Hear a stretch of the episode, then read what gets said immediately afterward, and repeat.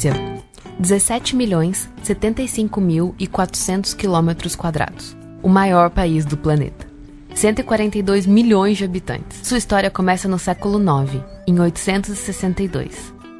Sua característica potência política deu mostras de força em diferentes momentos da história mundial, mas é através de sua literatura que muitas pessoas tomam um contato mais direto com o país.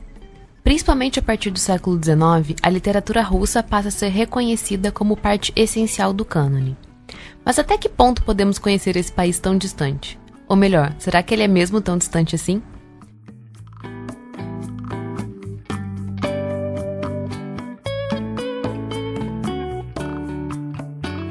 Para o papo de hoje, convidei Cecília Rosas, tradutora, mestre e doutora em literatura russa pela Universidade de São Paulo, e Lucas Simone, tradutor, historiador e doutor em literatura russa pela mesma universidade. Cecília Rosas já traduziu obras de Svetlana Alexievich, Lyudmila Petrushevskaya, Dostoiévski e outros. Lucas já traduziu Gorky, Dostoiévski e Shalamov.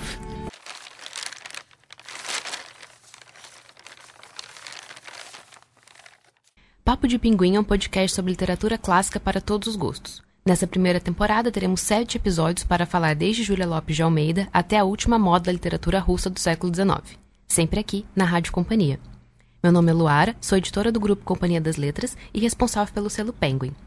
Procurei encontrar os convidados mais interessantes para um programa cheio de conteúdo e discussão. Vamos lá?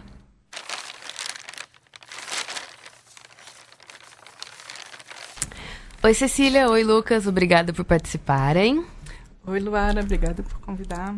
Olá, obrigado. Bem, eu queria começar já perguntando como que vocês se aproximaram do idioma russo e como é que foi, se vocês têm vínculo com o país, o que, que aconteceu?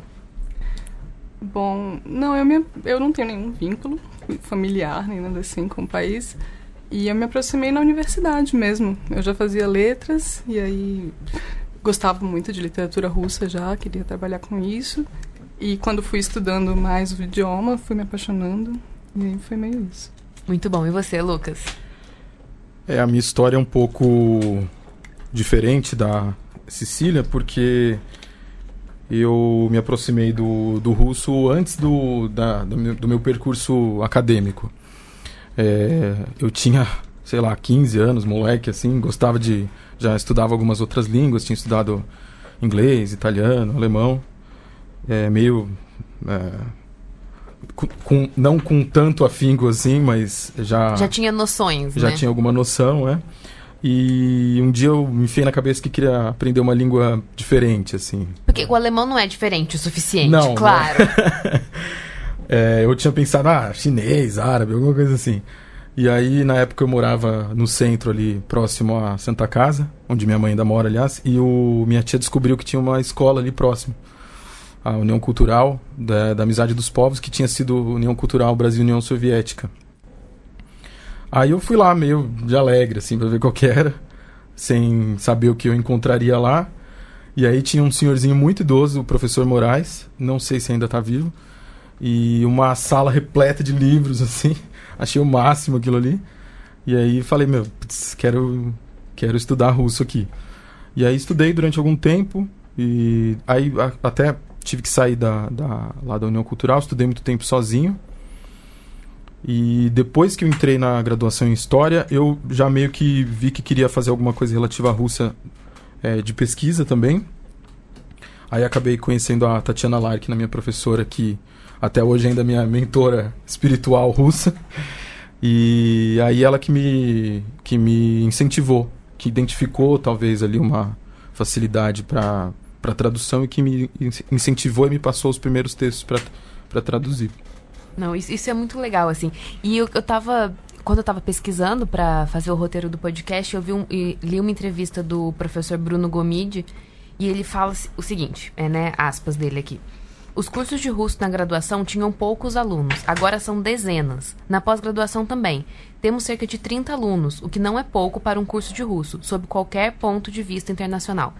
Então, assim, existe um interesse mais recente pelo idioma. Vocês sentem isso? Como que é? Como que é isso na universidade, na tradução, enfim? É, a pesquisa do Bruno Gomide, que é justamente sobre isso, ele fala né, que já teve algumas febres de literatura russa no Brasil. Então ele fala que geralmente ligadas a momentos políticos e tal. Mas nos anos 40, né, teve um momento em que as pessoas ficaram muito interessadas também. Mas talvez essa seja a primeira vez que, desde mais ou menos 2001, que teve a tradução do Crime e Castigo, direto do russo, é, a gente está vendo meio renascer isso, né? Então... E essa foi a primeira grande tradução direto do russo que a gente teve, é isso? Em 2001? Não, não hum, foi a primeira. Não, né? É, é porque já... o Boris Schneiderman já vinha traduzindo bastante coisa, a Tatiana Belink também já tinha traduzido. Mas o, essa edição, ela voltou a despertar um interesse. Deu mesmo. mais visibilidade de alguma forma, né? Deu mais visibilidade. E a partir daí as pessoas começaram a, a falar mais sobre isso, é, a tradução indireta, né? Que antigamente as traduções eram, várias delas eram feitas a partir do francês, a maioria. E aí elas passaram a ser, enfim, menos aceitáveis, né? Então, Não tão pessoas... bem vistas, né? É, pois é. O Bruno, ele identifica também aquele momento dos anos 20, 30, né? É. Com o Seltsov lá, aquele uhum. primeiro é, divulgador do russo no Brasil, que fazia umas traduções meio que por conta própria. É, e ele então... fazia em dupla. Ele chamava um, alguém que fosse brasileiro, escritor, e aí, que não sabia russo, e aí ele falava em russo e a pessoa ia escrevendo literariamente em português, assim, então... Era... Ah, ele, é como se ele fizesse uma tradução... É, Crua, assim. E, é, a pessoa fosse refazendo? Elaborando, é. é. E essas, eu acho que foram as primeiras traduções diretas, né? Acredito que sim. Sido.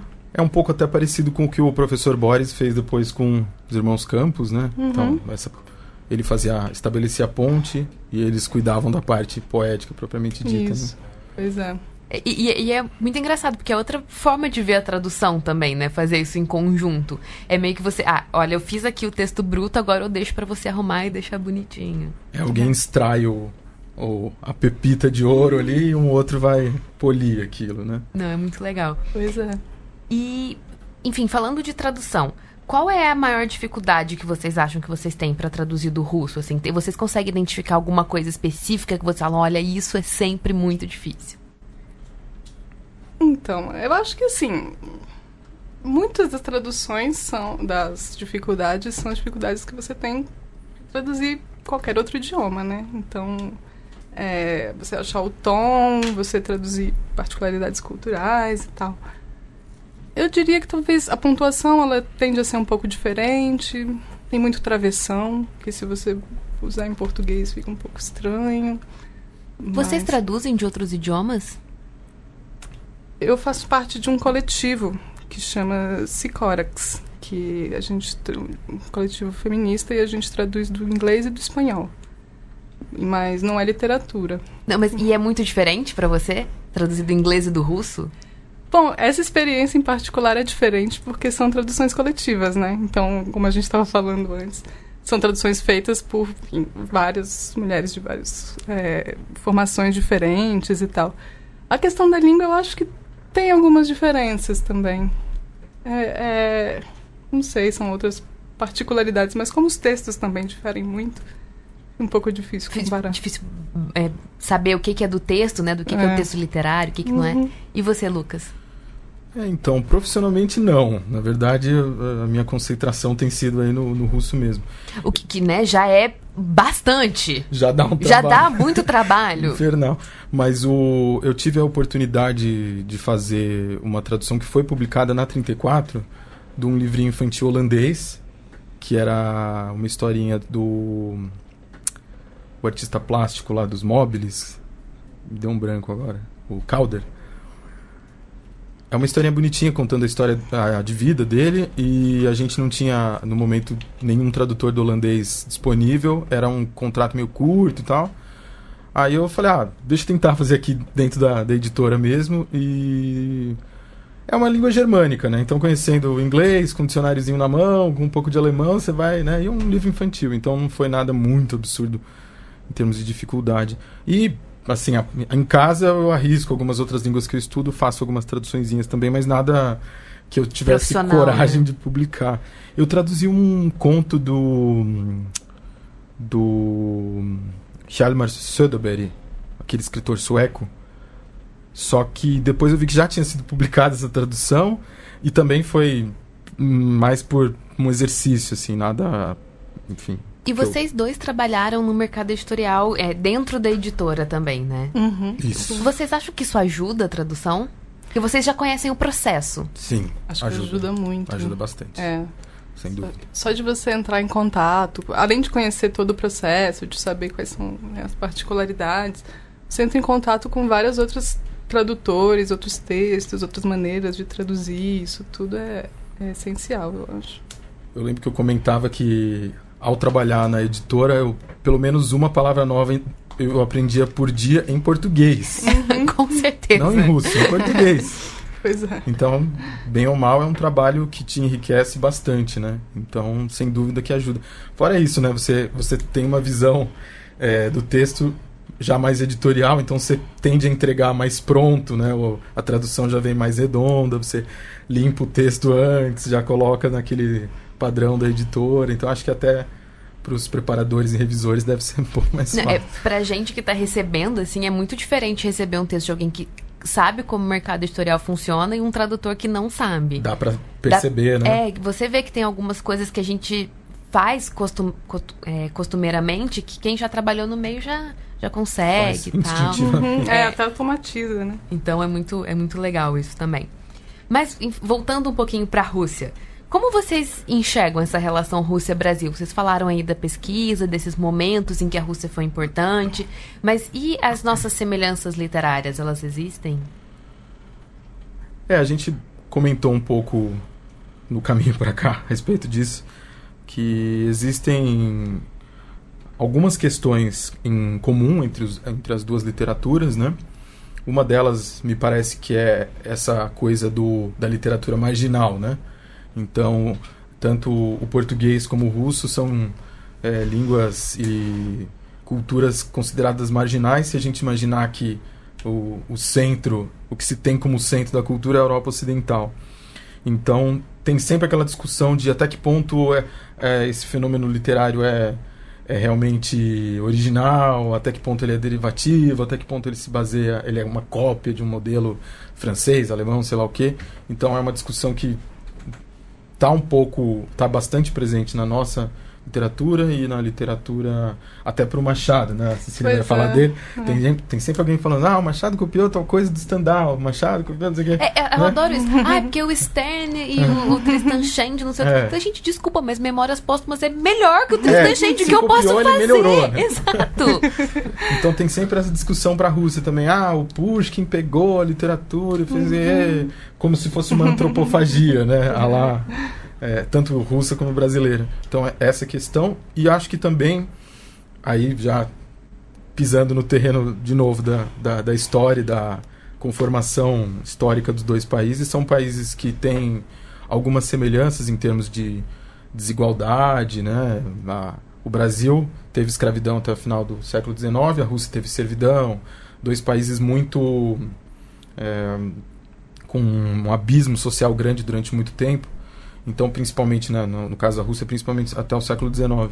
Então, é, no, em ambos os casos, parece que a literatura reflete um pouco é, essas mazelas do país. Né? Então, acho que esses dois pontos que a gente identificou como pontos de, de contato entre as duas literaturas. Né?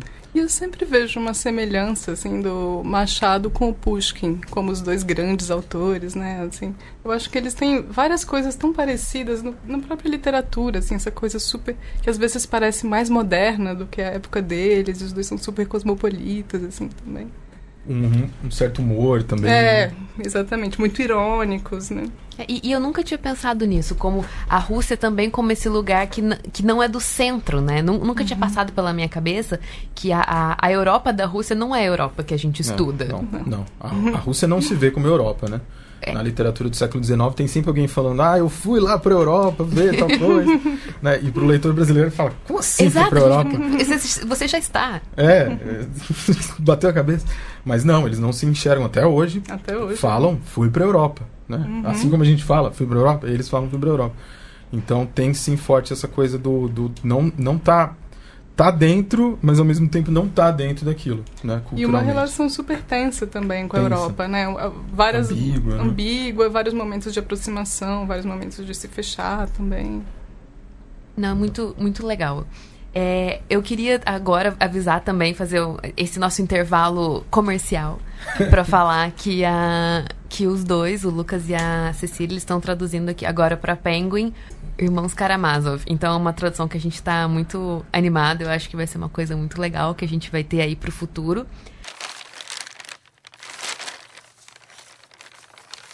Eu queria colocar eles no fogo antes e perguntar qual é o livro russo favorito deles.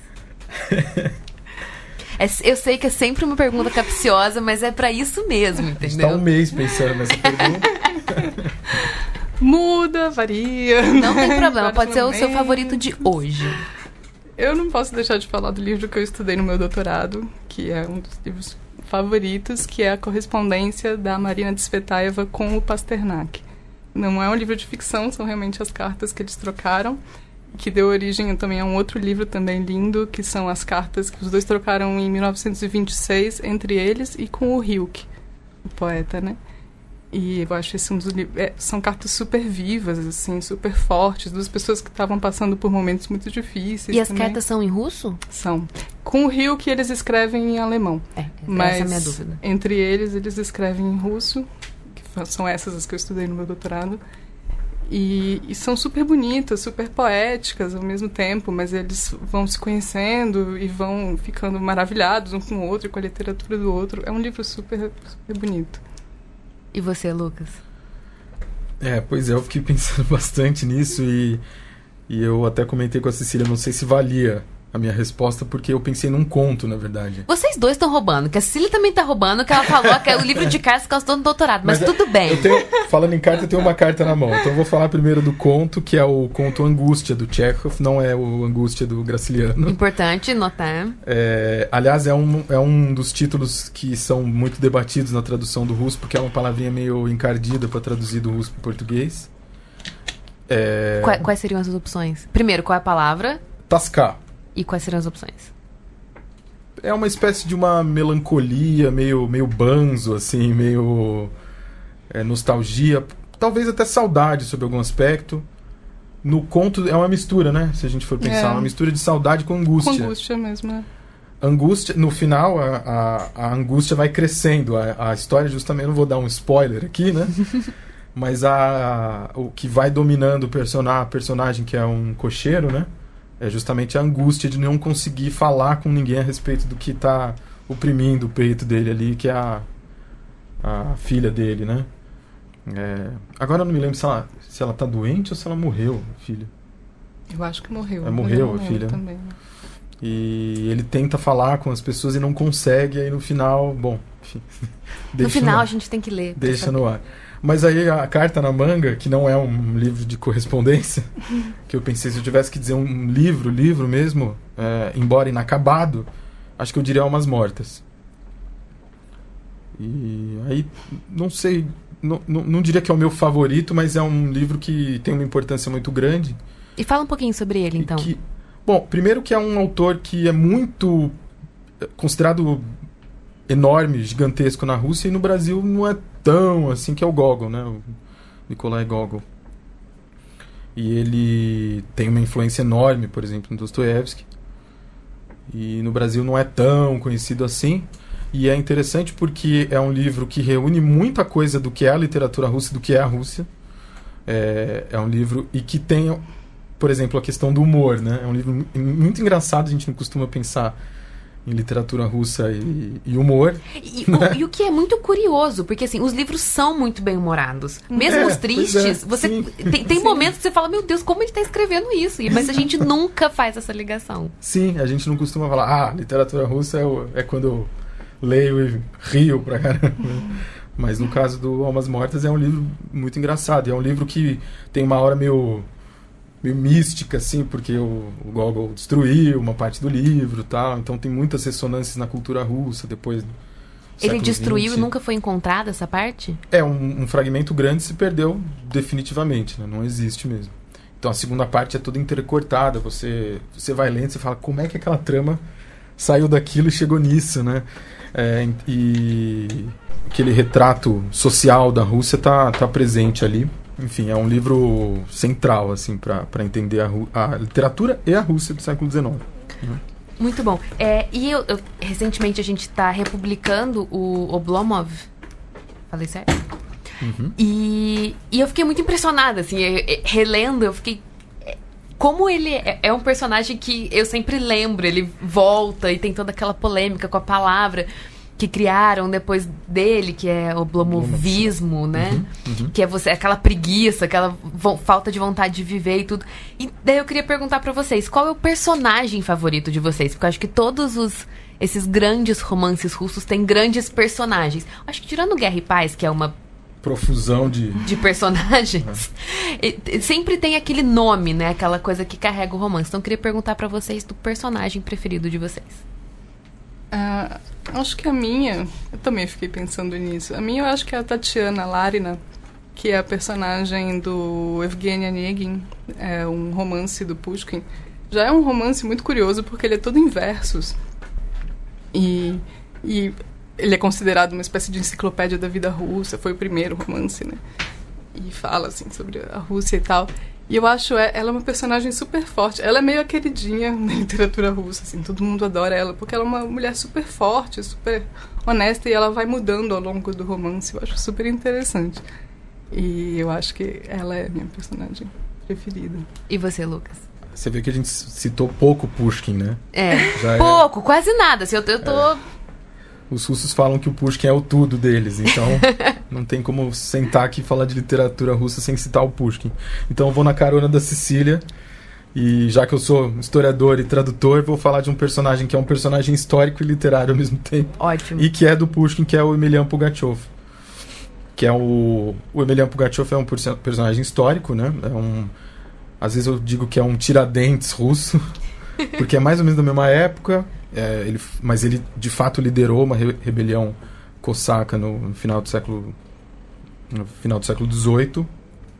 E o Pushkin escreveu o livro A Filha do Capitão sobre esse período histórico. Ele era fissurado por essa por essa história e ele escreveu além do A Filha do Capitão, né, que é a, que é a obra é uma, uma novela, né, digamos ele escreveu um relato historiográfico mesmo. Então, Pushkin, além de ele poeta... Ele escreveu os dois sobre o mesmo evento? Ele escreveu a história de Pugachev. É um livro super extenso. Ah, não, é um livro só. Não, são dois. São é. dois livros. A Filha do Capitão e o História de Pugachev, que é um relato historiográfico com recortes de, de livros. Deve, deve, devem ter vários trabalhos muito legais comparando os dois. Putz. Eu... Deve ser muito legal. É um, é um trabalho. É, Acho que no Brasil não, né? Eu não conheço mas nenhum. Não, mas lá deve existe. ter. É. É. E o, e o personagem, a maneira como ele retratou Pugachev no romance, na novela, é muito interessante e é muito marcante, assim. Claro, existem os, os outros alguns personagens interessantes no livro, mas você fica muito com a imagem do Pugachev na cabeça.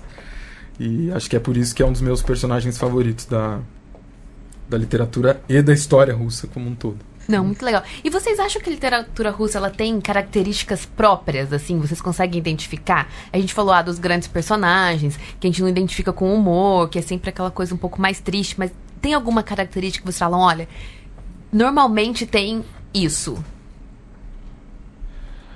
É, a gente discutiu isso um pouco também. Vocês podem falar não, tá tranquilo é. também, tá?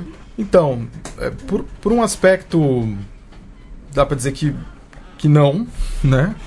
Mas tem algumas características que tornam a literatura russa talvez singular é, e que tem a ver com o contexto, principalmente do século XIX, em que ela foi produzida, mas também do século XX. Talvez até hoje, né? É, Se pensar.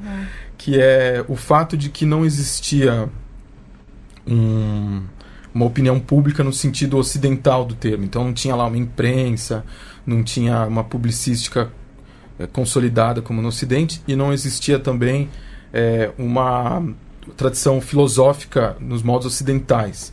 Então, de certa maneira, a literatura russa, embora, claro, isso, é, essas funções secundárias também estejam presentes na literatura alemã, sei lá, é, a literatura russa acabou exercendo funções, acumulando funções de atividades que não eram ou não eram não tinham uma tradição na Rússia ou não eram permitidas mesmo. Então, por conta de censura, por conta de, do ambiente político, é, a, a, literatura acabava fazendo às vezes desse debate público, da, do debate filosófico. Isso é muito interessante. Exatamente. E eu, eu, eu, eu, eu acho que é uma coisa bem única, né? Sob um aspecto, sim. E até por isso o, o próprio escritor ele assume uma, as, muitas vezes na literatura russa uma, uma postura assim meio como se fosse um luminar, sabe, Ou, alguém que está dizendo as verdades e tal. E aí eu acho que isso acaba gerando uma coisa que o próprio escritor vira uma figura muito importante na Rússia, assim, quase um profeta, sabe? E isso se mantém contemporaneamente? Os, os escritores contemporâneos eles são vistos com essa eu acho que isso durou mais, assim, forte até o século XIX, mas sem dúvida isso foi se mantendo, assim, ao longo de um tempo. Hoje eu não sei. Talvez em menor intensidade, menor né? Intensidade, mas acho que ainda tem um pouco, né? Uhum. Esse escritor como figura pública, né? Sem dúvida. Que a gente tem menos no, é. no Brasil contemporâneo. No Brasil, bem menos. Sim, sim. Na Rússia tem o Bykov, por exemplo, é. né? Que é uma figura super conhecida, performática, até um cara que aparece toda hora na televisão, uhum. rádio e, e é, até estudado aqui no Brasil pela Eloá, nossa colega. E ele é um cara que que tem uma uma exposição que provavelmente nenhum escritor no Brasil tenha e, e uma função assim de uhum. né de de, é, de, de lumiar, como a gente falou é, agora há pouco, né? Uma Eu acho que no Brasil os escritores que viram esses grandes é, pensadores ou reconhecidos pelo grande público, eles normalmente são outra coisa antes de serem escritores, né? Ah, sim. É. Eu acho que a gente tem pouco essa figura do, do escritor, escritor como... puro, né? Que, que uhum. assume essa função, é verdade. É. Mas voltando para a literatura russa clássica, se alguém é clássica, né, pensando assim no século XIX, uhum. se eu, alguém quer começar a ler, eu falo, olha, eu quero começar a ler literatura russa, eu quero começar a entender o que, que é essa bagunça que vocês estão falando, Onde essa pessoa começa? Onde vocês indicariam? Ah, eu indicaria Chekhov.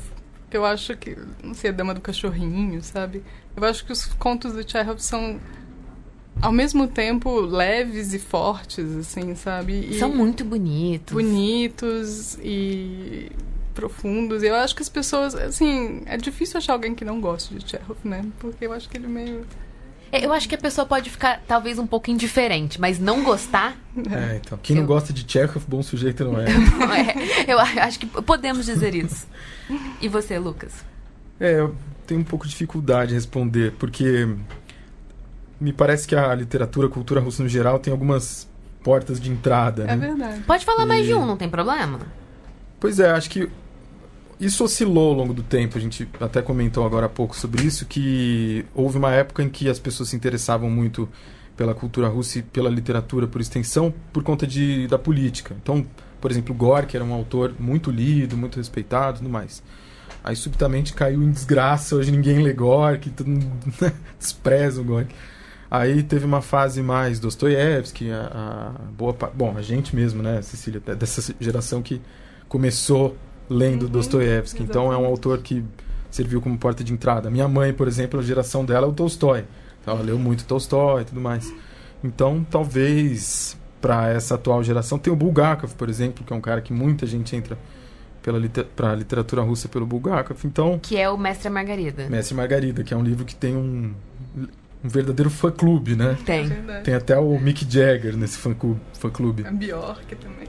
E é. e, é. muito engraçado que ele tem capas super modernas, né? Assim, Sim, ele, é muito, ele é vendido como cult. Exatamente. Então é um livro que não deixa de ser um portal aí para literatura russa, mas existem alguns outros, né? Então ah, e um que não é clássico, mas eu posso falar, eu acho que a Petrushevska é um bom jeito de começar também, porque ela é para quem gosta, ela, ela é estranha e são, são contos com um clima, assim, muito particular, eu acho. E é um estranho muito bom. É, é um estranho exatamente. que você não espera, mas que ele te coloca dentro do livro, ele não te espanta. Uhum. O, que eu, o que eu gosto nela é isso, que assim, é muito esquisito, muito inóspito, mas você não se sente afastada do que ela tá escrevendo. É, e eu acho até difícil às vezes explicar para as pessoas que não é exatamente que dá medo, é, é aquele ambiente, assim, porque as pessoas falam, ai, mas isso parece livro de terror, não sei. Mas não é bem isso, né? É, é, essa... é uma ótima construção de ambiente mesmo, uhum. literário, né? Você Exatamente. constrói esse, esse. Quase que essa bruma que você leva o leitor nela. Uhum. Eu, achei, eu adorei, Cecília, achei uma ótima, uma ótima indicação. E, enfim, você falando do Lucas falando do Dostoiévski, os dois traduziram obras do autor.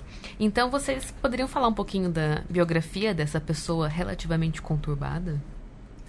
Pois é, o, os contos que eu traduzi dele são os contos de juventude, de antes dele ser preso. E eu acho tão interessante, porque um dos contos chama O Pequeno Herói, ele escreveu justamente na prisão. E é um dos contos menos é, pesados do Dostoevsky. Ele tá escrevendo naquela situação super difícil e é um conto super bonitinho, uma história do menino e tal, um, um drama meio assim de de um menino, num adolescente crescendo e tal. Eu acho meio engraçado esse, essa, esse contraste, assim. Dele né? estar na prisão escrevendo uma coisa mais leve, né? E por que Uhum. ele é preso? Ah, sim. é, nem todo mundo tá tão a par assim da minha. Exato. Bom, ele era um jovem que, como a gente falou, teve muita influência do, do Gogol, né? E também do Bielinski, que era uma figura que nesse ponto ele difere um pouco, porque ele não era um escritor propriamente, ele era um crítico, uma figura que escrevia sobre literatura e que teve uma influência também no, no- na obra do na visão do, de mundo mais é, do, do Dostoevsky mais jovem. E aí ele começa a, a frequentar um grupo de meio que um grupo de estudos assim quase né? É, de que é o discussão, né? discussão, De- que é o chamado Círculo de Petrashevsky e aí ele é Sim, que- dedurado lá para discussões sobre servidão, né, e tal. E aí, roda né? É, acaba sendo preso e e aí tem lá aquela aquele episódio meio brutal da da da sentença que ele recebe, né, com, com alguns outros integrantes do grupo, eles são sentenciados à morte, são levados lá para serem fuzilados, né? uhum. E aí na na hora em que vai acontecer, chega lá alguém com um papel falando que a que a execução Não, é, foi... ele tá cancelado. Não, não tem mais execução. Cancela, cancela aí então. É, então aí ele é mandado para o exílio, né, na Sibéria, passa lá alguns anos e depois retorna à capital, então São Petersburgo, né? E aí tem uma certa, enfim, dissonância com, com relação a isso entre os biógrafos estudiosos, né? Alguns acham que ele volta completamente trans, trans- transformado, a visão de mundo dele completamente subvertida. E outros dizem que não é bem por aí, que já tinham ele já tinha alguns embriões dessa visão política mais conservadora da segunda fase, que foi uma transição lenta e gradual, usando É, os a- termos brasileiros. Um, um, alguns biógrafos falam que ele só envelheceu, né? Envelheceu. Ele, só, É, ele não- só se tornou um velho um pouco mais à direita. Não que não tenha acontecido assim. com outros Exato. escritores, inclusive brasileiros. Né? E para quem quiser também, a Companhia das Letras publicou a biografia do Dostoiévski escrita pelo Joseph Frank, que é Dostoiévski, um escritor em seu tempo. Então é uma versão condensada, de uma Condensada. longa biografia, de acho que tem sete volumes, alguma coisa assim. Mas, enfim, voltando a, a ele. Então ele volta e tem essas duas fases do autor. É, e nessa segunda fase, na primeira fase ele é lou- louvado lá pelo Bielinski por ser o, o autor do, do, do Gente Pobre, então ele é alçado à categoria de grande nova é, voz da literatura russa e tudo mais. E aí na, na chamada segunda fase ele de certa maneira não vou dizer que ele renega, mas ele reavalia algumas das posições. Não foi bem dele. assim, né? né? É. Ele fala, não, não é bem isso É, que eu queria dizer. Eu acho que eu estava um pouco enganado, talvez. Então a postura política dele, embora não esteja tão evidente em alguns dos romances, né, em outros mais, em outros menos, mas é uma, uma postura política bem mais conservadora, alinhada com a autocracia, com alguns laivos ali de antissemitismo, né, para não dizer, é, enfim, é, posições mais até meio Complicadas. contundentes, né, que aparecem mais no, acho que no Diário de um Escritor, né. E qual é o grande livro dessa segunda fase? É. Bom, talvez o Crime e Castigo, né? Talvez os Irmãos Karamazov. E da primeira fase? Provavelmente Gente, Gente Pobre, Pobre, mesmo, né? Humilhados e Ofendidos. São Uhum. dois dos, dos principais títulos dessa primeira fase. Tem até uma fase intermediária, que a gente pode Uhum. dizer, né? Que é entre ele voltar de fato para a capital, porque ele teve um exílio intermediário em que ele publicou algumas obras, inclusive a Aldeia de que eu traduzi lá para 34, que é nesse interlúdio aí. Que também é uma obra meio É uma obra particular dele também, meio diferente, né? Mais É. engraçada, inclusive. A gente estava falando do humor. a aldeia de é bem engraçado, assim. E qual é o livro preferido dele, de vocês? Ah, o meu é Crime e Castigo. Eu não posso dizer a aldeia de Stepanchikov. Não, não pode. Você, você está proibido. não, mas eu acho que Crime e Castigo também. Acho que é o, é o ápice mesmo da, da obra do, seguido de perto pelo Irmãos Karamazov mesmo. Eu tenho uma relação meio dúbia com, com os demônios, que também é, um, é um grande, uma grande obra. Mas acho que está entre esses. E o Idiota também, né? Acho que não podemos deixar de fora. E uma última, penúltima pergunta. Tem algum livro que vocês gostariam muito de ver no Brasil que não, tá, não está traduzido? Tá assim, aberto todo. Vocês têm assim, todo o escopo temporal que vocês quiserem.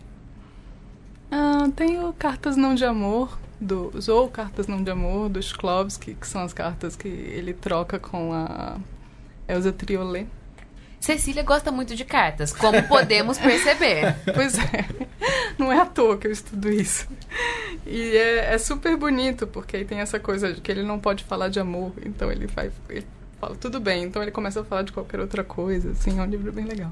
E é um ótimo nome, Cartas Não de Amor. o que eu pensei, na verdade, tá traduzido, mas não tá publicado. Em... Que... Como assim? O que, que tá acontecendo? É que a nossa colega Denise Salles, ela traduziu pro doutorado, doutorado? Acho que foi o doutorado, né?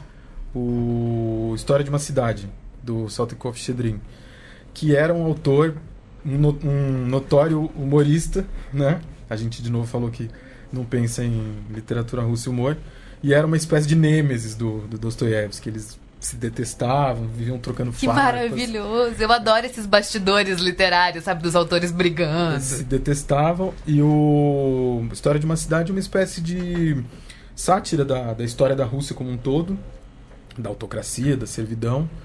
E é um livro bem engraçado e que tem uma estrutura, de novo, tem tem uma brincadeira com a história, com as crônicas. Então, eu, eu como historiador, acho, acho interessante, além do, da questão do humor. Então, reúne literatura, humor e história. Três coisas que me agradam. Maravilhoso. E assim, eu ia fazer uma pergunta pra gente finalizar, mas acho que eu vou mudar, vou fazer outra.